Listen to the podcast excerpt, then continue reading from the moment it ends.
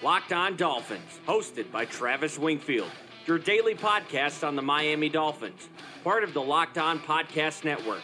Your team every day. I'm in town to play the Dolphins, you dumbass.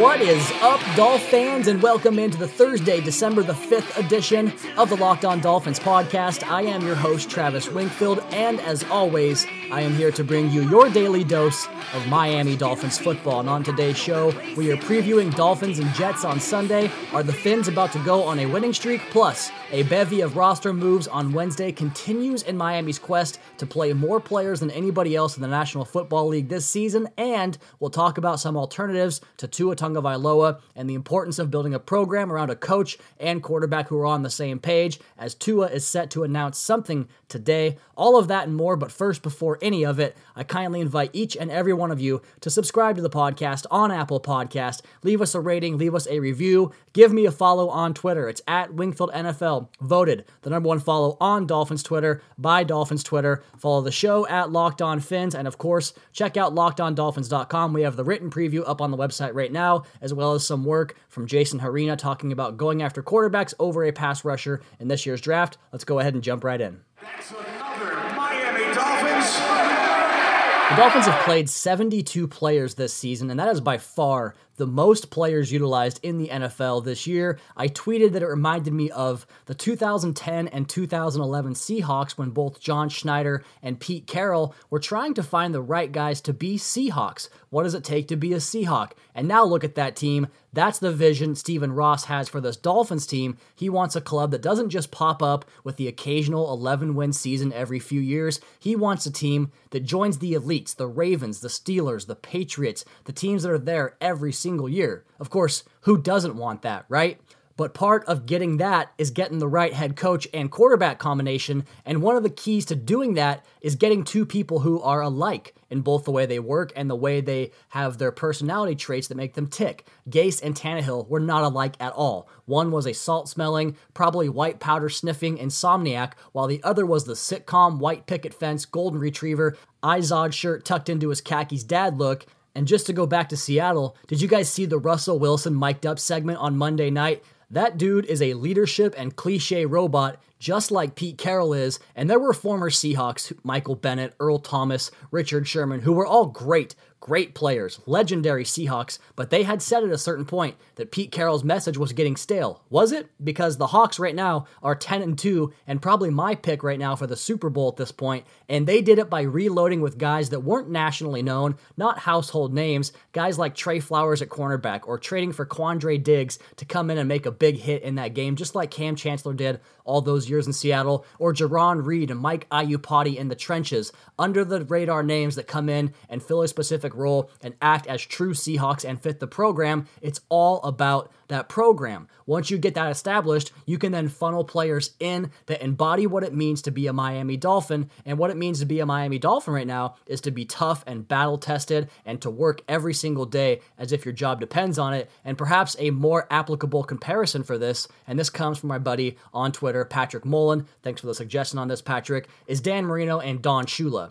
Both were probably thought to be pricks by some teammates and people they worked with, but that's just the guys that didn't want to work as hard as they did. The quarterback being an extension of the head coach and his personality goes a long way, not just as a coach, but in that personality. And to me, no one is more of that to Brian Flores than Tua Tagovailoa. He's measured, he's thoughtful, very genuine and caring, and you can tell that he just exuberates confidence and friendliness in his personality. And I'm sure you've all seen it by now. Tua went on record saying that he doesn't know what he's going to do at this point, even stating that the business side of the decision and his family's own thoughts on the decision was weighing on him, basically, to paraphrase it, saying the difference in the top half of the first round and the money you get from getting drafted in the top 15 compared to the money you get going in the bottom 15 of the first round is significant, and that's part of the decision he has to make. So, could Miami give Tua a handshake agreement that promises him that he won't make it past Miami's pick in the top of that first round?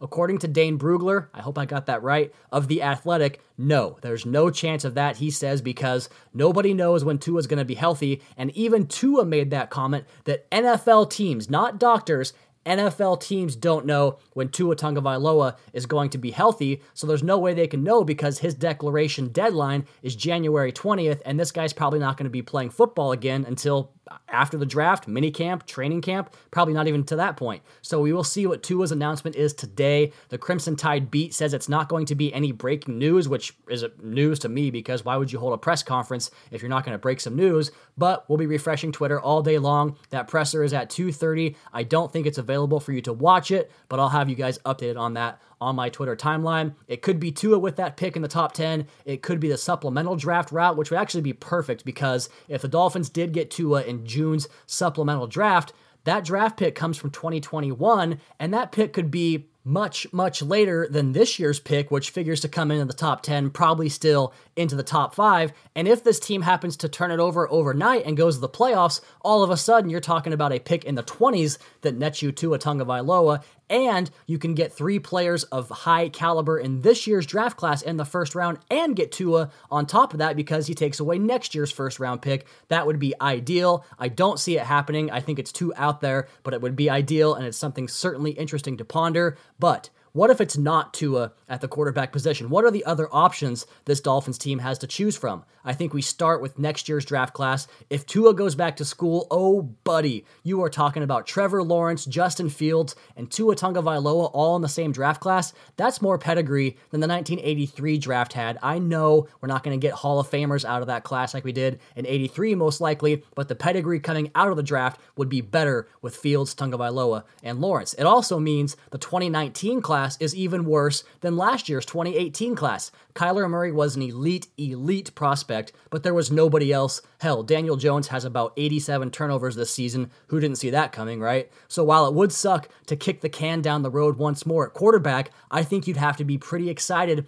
about the two first round picks, and I'm sure they'll add more value to that next year by using this year's current draft bounty to trade back and add more picks next season in a class that has three, in my opinion, elite prospects. And it could be more with Jordan Love or Jake Fromm going back to school and coming out after their fourth year in college. And what about Jordan Love? Does he go back to school? Because if he doesn't and Tua does, he remains my favorite pick at the end of the first round. I am intrigued by Tyler Huntley, maybe on day three. Jalen Hurts can't throw the damn ball, but it looks more and more like to, to me that the NFL is moving in a direction where you can win around a running quarterback. So maybe you do go in that direction, but that to me means you have to tailor your entire offense around Jalen Hurts, and I'm not sure if they're ready to do that yet. I don't want any part of Jacob Eason, and you guys know how I feel about the veteran options, Cam Newton and Gardner Minshew. Do the Jags trade Minshew and try to get a valuable resource to protect their big investment in Nick Foles? They still owe him a ton of money. I don't think he'll be available, but it's worth picking up the phone and checking in on Minshew. Philip Rivers? Nah, I'd rather roll with Fitzpatrick than him. What if the Raiders move on from Derek Carr? I don't think he's tough enough mentally to play for Brian Flores. What about bringing Ryan Tannehill back? That just can't happen. Plus, he's probably going to get the franchise tag in Tennessee anyway. Andy Dalton? Eh. I think you just go back to 2021. If Tua goes back to school, it's going to suck, but we have to have patience because you can't get this decision wrong. It has to be right. And so don't go in on the quarterback unless you think that he's the guy. That's the play, the right play. And speaking of the right play, if you're the type of football fan that knows the game so well you can choose any game and call who's going to win it, then you got to check out MyBookie because it's the place where you could turn all your sports knowledge into cash in your wallet. Between football season, NBA, and the start of college hoops, it's time to get off the sideline and get in on the action with MyBookie. If you're the kind of guy who likes to bet a little bit and win a lot, try a parlay like Josh Shaw. For instance, if you like a couple of big favorites this week, parlays are perfect because they let you bet multiple games together for a much bigger payout. So if you're going to bet football this season, do the smart thing and go to mybookie.ag because no one gives you more ways to win than they do. If you join right now, MyBookie will match your deposit halfway, all the way up to a thousand bucks. That means if you deposit $2,000, you'll get an extra $1,000 in free money to play with. Just use promo code LOCKED ON to activate the offer. Once again, that's promo code LOCKED ON, all caps, one word. To take advantage of MyBookie's generous sign up offer, visit mybookie.ag today. You play, you win, you get paid.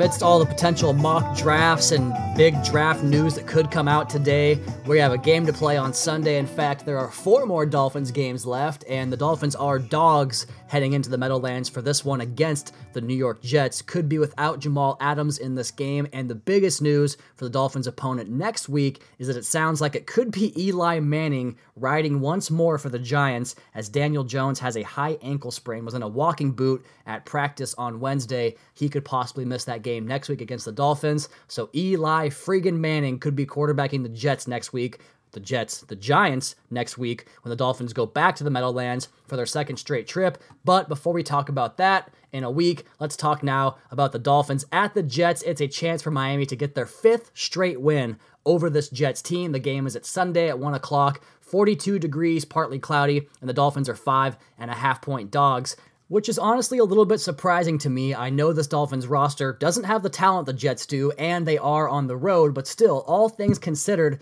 the Jets just lost to the Bengals, and that was the most Adam Gase thing imaginable, wasn't it? Win three straight games, go on the road with a chance really to get the game over the winless Bengals and then beat the Dolphins at home, and all of a sudden the Jets could have been six and seven, but nope, that's not how Adam Gase rolls. They fall to four and eight, and now both these teams will play an irrelevant game here on December the 8th. And the Dolphins can actually leapfrog the Jets in the AFC East standings because of a tiebreaker that goes to them for a sweep, which would be the second year in a row the Dolphins swept the Jets and three of the last four, so that's always fun to talk about. And this Dolphins roster comes in made up of 42% undrafted free agents, where the Jets are the exact opposite of that in a team that went into free agency and signed guys like CJ Mosley and Le'Veon Bell. Last year I had Trumaine Johnson on the docket, tried to get Anthony Barr, and yet these two teams are on the exact same plane. I think before the season I predicted both the Jets and Dolphins would finish 5 and 11, and that's looking pretty likely at this stage. So pretty hilarious. Now, the Dolphins are fans and media alike are thinking this team could go on a run because of the improbable win over the Eagles on Sunday as eight and a half point dogs, but still, they're going to be dogs in the next two games because they are on the road. I suspect they'll be favorites against the Bengals, and then, of course, huge dogs on the road against the Patriots.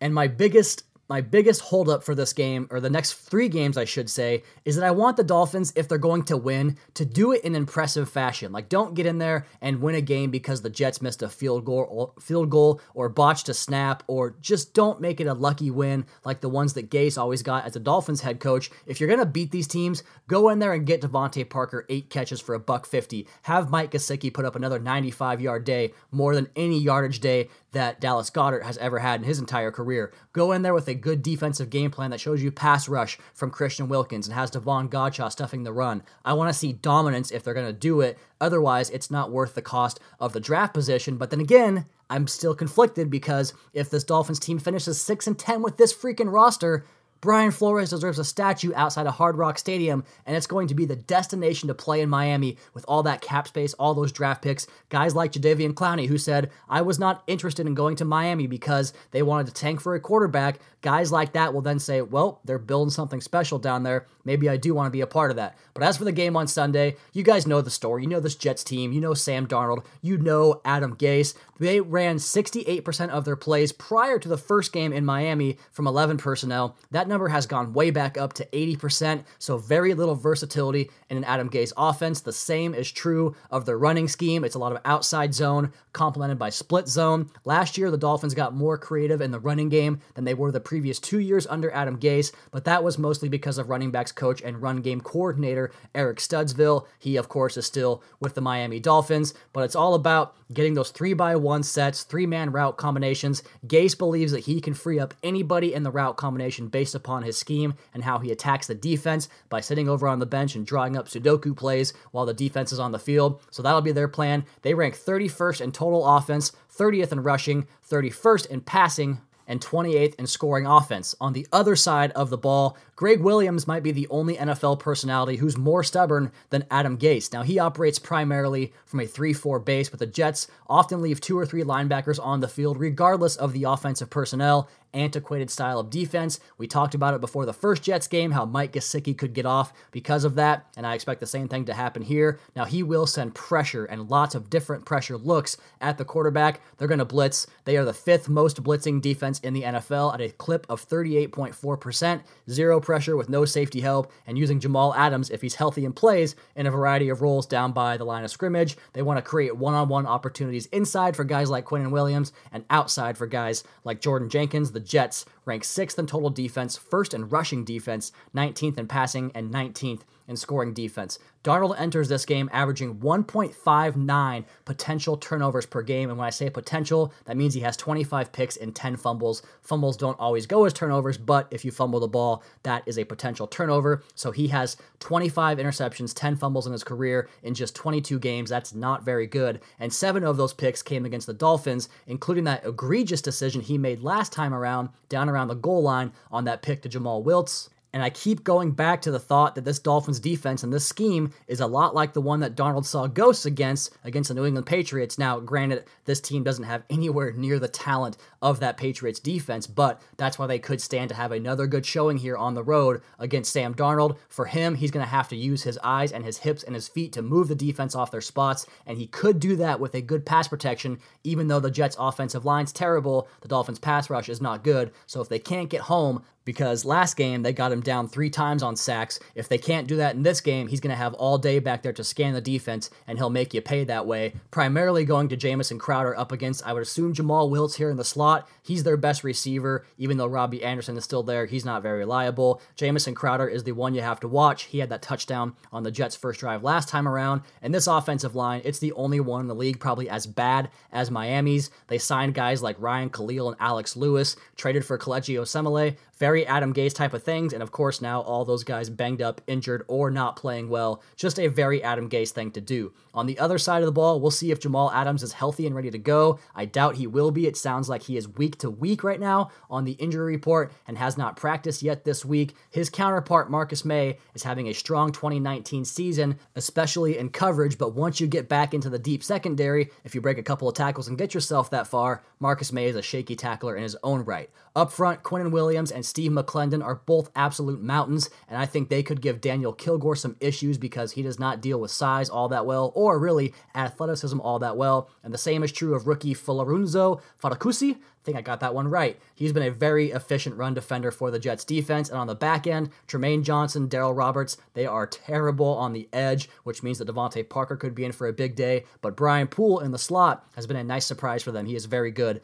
in that slot position. So the opportunities for the Dolphins to win this game, it goes right back to the guys we just talked about, DeVante Parker and Mike Gesicki, because they put up big numbers last time they played, and Preston Williams was the biggest of those guys. He now will be out, but Parker up against Johnson or Dale Roberts with Gesicki drawing James Burgess in coverage or Marcus Maye even. That's not going to go well for the Jets. I think Miami could score some points on these guys, but also keep an eye on Allen Hurns because if Gregg Williams wants to blitz like crazy, they could just get the ball out of Fitzpatrick's hands quickly and go in the slot to Allen Hurns. On the other side of the ball, it's all about getting Darnold to turn the ball over like he likes to do. That's the key for Miami. Perhaps this is the chance for the Dolphins pass rush to get healthy, as of course we stated earlier, they got him down for three sacks last time around. The concerns out here, again, is how the Dolphins can handle being one dimensional on offense for another week. We know this team can't run the ball, they can't really block all that well, and right now they're down to several guys on the back end of the depth chart at the running back position, even though Patrick Laird and Myles Gaskin, in my opinion, and probably all of your opinions too, is better or are better than Kalen Ballage, but being that one dimensional, you can't do that every single week, so we'll see if maybe playing outdoors in some possible bad weather could be a problem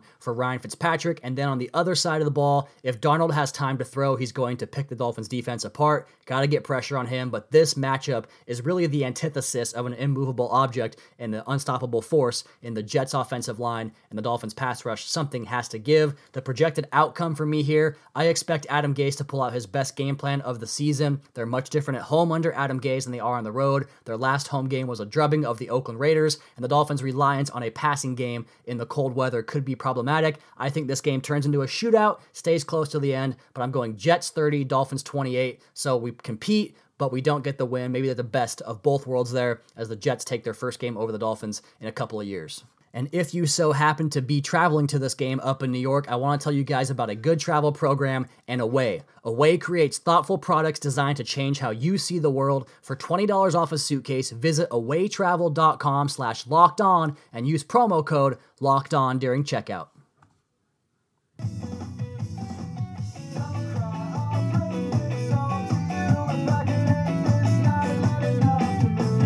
Was a busy day on Wednesday for the Miami Dolphins, making all kinds of roster moves, and that's kind of been the case all season long as they continue their chopping block mentality of the roster with a bevy of moves on Tuesday and Wednesday. By the end of this season, we are likely to have something like 80 players on this Dolphins team take a snap. That would be by far the most in the National Football League. And unfortunately for me, a player that I thought would be here maybe even for the long term and compete for a starting job this year and be part of the future next season was Chris Reed. He has been waived. He never really got much of a chance to play here, got a few reps here and there. I thought he was impressive when he played, but he is now gone. And so was Montre Hartage. He was waived on Tuesday, but he's almost certainly going to be coming back to the practice squad. He gets a one game promotion. Kalen Ballage, the running back, placed on injured reserve. We talked about that yesterday. 1.82 yards per carry he finishes the season with horrible, horrible stat there. And then cornerback Ken Crawley was also waived. I think there was an injury distinction with that as well. Those four moves opened up roster spots, and here are the men that will replace those four guys on the Dolphins' active roster. Wide receiver Trevor Davis. He is six foot one, 190. This is his third team since coming into the league in 2016 with the Green Bay Packers. He has eight catches in 11 games this year. He's played 40 career games. He's never scored a touchdown and had a career high 24 catches and 289 yards in 2017. He was a fifth round pick out of Cal for the Packers in 2016, and he can flat scoot, man. 4'4'2 40 yard dash, 38 and a half inch vertical, so he has the absurd numbers and measurables to go along with a 6.63 cone time. He can really move, and that is true of the other receiver. The Dolphins add two receivers on Wednesday, and both of them can go. Wide receiver Mack Hollins was cut by the Philadelphia Eagles and picked up off waivers by your Miami Dolphins. He was a 2018 fourth round pick from the University of North Carolina. Daniel Jeremiah loved his special teams tape, and you guys know how I feel about DJ, and that's what he was in Philadelphia. He's a lean speedster that wants to get vertical, but he hasn't been consistent enough in the rest of his game and the rest of the route tree to make that happen. And speed receivers usually do pretty well in a mesh heavy offense, and that's what Philadelphia runs, but he didn't make that happen. And a mesh offense is just two guys that basically do crossing routes across the formation, and then you have hookups behind that, high low type of read, drive concepts, that type of thing. And that's great for speed receivers against man coverage because the best way to lose a man in, co- in man coverage is to run fast a long distance, and that's what the mesh concepts tend to do. There was a blue check mark on Twitter. I forget who it was, so my apologies for that. But he said that he expects Mack Hollins to become a core special teamer for the Miami Dolphins. That would be a big win to get him right now at this point of the season. Evan Brown was also signed off the Giants practice squad. He is a center, six foot two, 303 pounds. He played three special team snaps this year. I would assume that came on the field goal team, and that was the only game he played this year for the Giants against the New York Jets of all teams. He was undrafted out of SMU Southern Methodist in 2018, and that's about all I have to say about that. Don't know a whole lot about Evan Brown. Maybe we'll get a look at him sometime this season. The fourth signing was a running back. Got to get more guys on the running back roster because right now it's just Patrick Laird, aka White Lightning, aka the intern, and his fellow rookie Myles Gaskin from Washington and De'Lance Turner are the only backs on the roster. So Zach Zenner joins them. He goes 224 pounds, and the Dolphins are his fourth team of his career, although he did have two stints each with both the Cardinals and the Saints. You might recall him breaking onto the scene at the end of that 2016 season with Detroit, but even then, with a career high 88 carries, he averaged less than four yards per carry at 3.8. He has three carries in four games this year. I would not expect much of this guy other than being a guy that rounds out the back end of the roster. All right, guys, I'm going to go ahead and cut this one short because I am feeling like crap once again. We will do a mailbag podcast tomorrow. No college fo- uh, college football Friday since the season is over, and that makes me very, very, very sad. But enjoy championship weekend. That Pac-12 title game on Friday should be the best one, in my opinion, of the entire bunch. Two physical football teams in Utah and Oregon, and I know Paul Finebaum says America does not want Utah in the college football playoff, but he should really speak for himself because Utah is well coached. They have an NFL quarterback prospect, a star running back, and probably seven or eight players on that defense that will go to the NFL and a bunch of good linemen up front on offense as well. So Utah is awesome. Don't think poorly about them because of Paul Finebaum. Check that game out. I've got Utah winning, Clemson, duh, LSU, Oklahoma, and Ohio State, again, duh, in the championship games. Really going out on a limb, I know. All right, guys, let's go ahead and get out of here you all please be sure to subscribe to the podcast on Apple Podcasts. Leave us a rating, leave us a review. Check out the other Locked On Sports family of podcasts for all the local and national coverage of your favorite teams. Follow me on Twitter. It's at Wingfield NFL. Follow the show at Locked On Fins and keep up to date on the Daily Dolphins blog over at lockedondolphins.com. You guys have a great rest of your Thursday. Back tomorrow for a mailbag edition of the Locked On Dolphins podcast, your daily dose for Miami Dolphins football. Fins up.